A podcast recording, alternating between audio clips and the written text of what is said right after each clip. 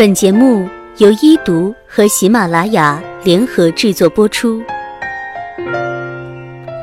一段旅程，一种心情，一读陪你每天一路独行。你的遭遇跟别人有什么关系？作者：苏听风。有一次坐地铁的时候，旁边的姑娘。在看一档选秀节目，顺便听了一下，大概内容是一个年轻的姑娘唱了一首歌后，开始讲自己的音乐梦想，然后说了一段惨痛的身世。小时候没有妈妈，由外婆带大。前不久，外婆也走了，生活艰难，但一直有梦想，希望老师们给她机会。由于我已经到站，并不知道后来老师们是否给他机会。我并没有考虑这些经历是真是假，只是觉得这样的经历是需要同情和帮助的。同时，又有另外的问题：既然是一个歌唱和才艺的比赛节目，选手的经历跟这又有什么关系呢？为什么要用这种方式来获得机会？我有一段时间，工作需要涉及财务，时常会和会计打交道。她是一个工作才一两年的姑娘，平时很温和，沟通一些事情的时候也会及时回复。有一次，我们需要开增值税的发票，我做好表格后，她当天就开好了。我准备寄出给客户的时候，发现她把备注内容开错了。我问她原因，她很委屈地说：“昨天晚上跟男朋友吵架，一夜没睡，所以心情很不好，做事就粗心了。当时没有注意到备注的内容，现在两个眼睛还是肿的。”听到她这么说，也不忍心责备她，安慰她之后，让她重新做资料。过了不久，单位需要做财务年审，她忘了这件事。我们发现时，他说他最近生病了，每天都不舒服，这几天还在发烧。他真的不是故意忘记的。看着小姑娘这样的遭遇，很难狠得下心来去责备。但是这一回，我没有再安慰她，而是让她想想，为什么每次做错事，不是跟男朋友吵架，就是身体不舒服？到底是因为自己的遭遇让自己犯了错？还是因为有错，才拿自己的遭遇当挡箭牌。他的情况显然是后者，他也承认我的分析是对的。我说，你跟男朋友吵架了，生病了，是会同情你的境遇，但是这些跟我们的工作有什么关系呢？这件事并不能给工作挽回任何损失。我对这样的情况这么敏感。是源于几年前我曾供职公司副总的行为。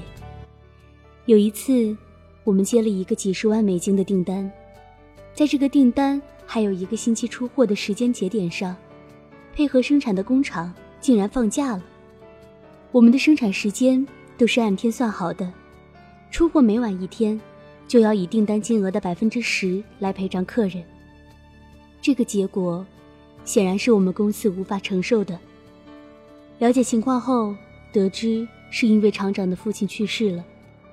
厂长前些天回家处理完后，回到工厂，情绪低落，每天不安排工作，一拖再拖之后，工人竟也不干活了。清楚的记得，当时副总跟厂长打电话说，非常能理解他的痛苦的心情，但是生产不能拖着不动，再晚几天，我们公司就得赔款给客人。到时，我们也会有人无法生活下去。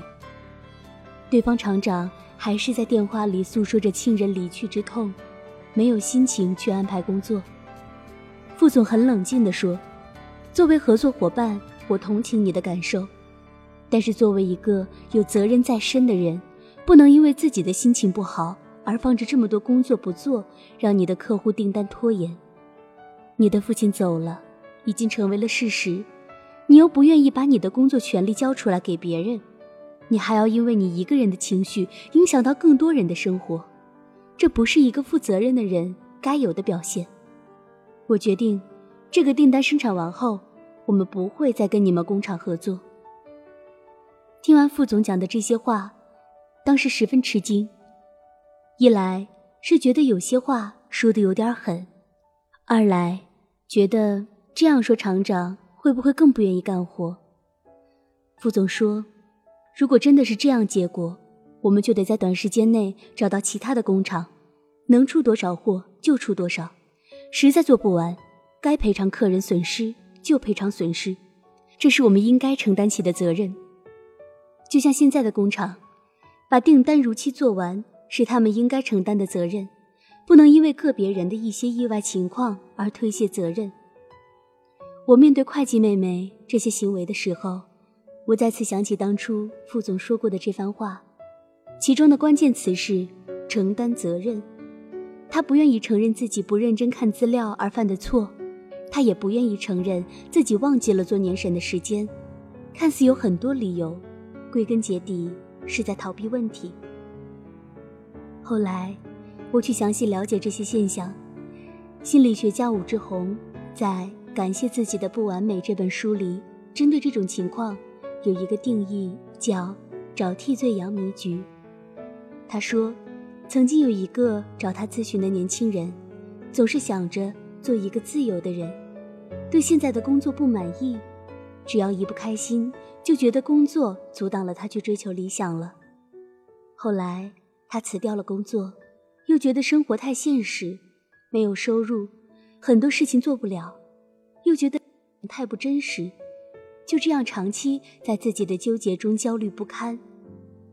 吴老师在书中说，这就是很明显的逃避眼前问题的做法，也是不愿意承担责任的行为。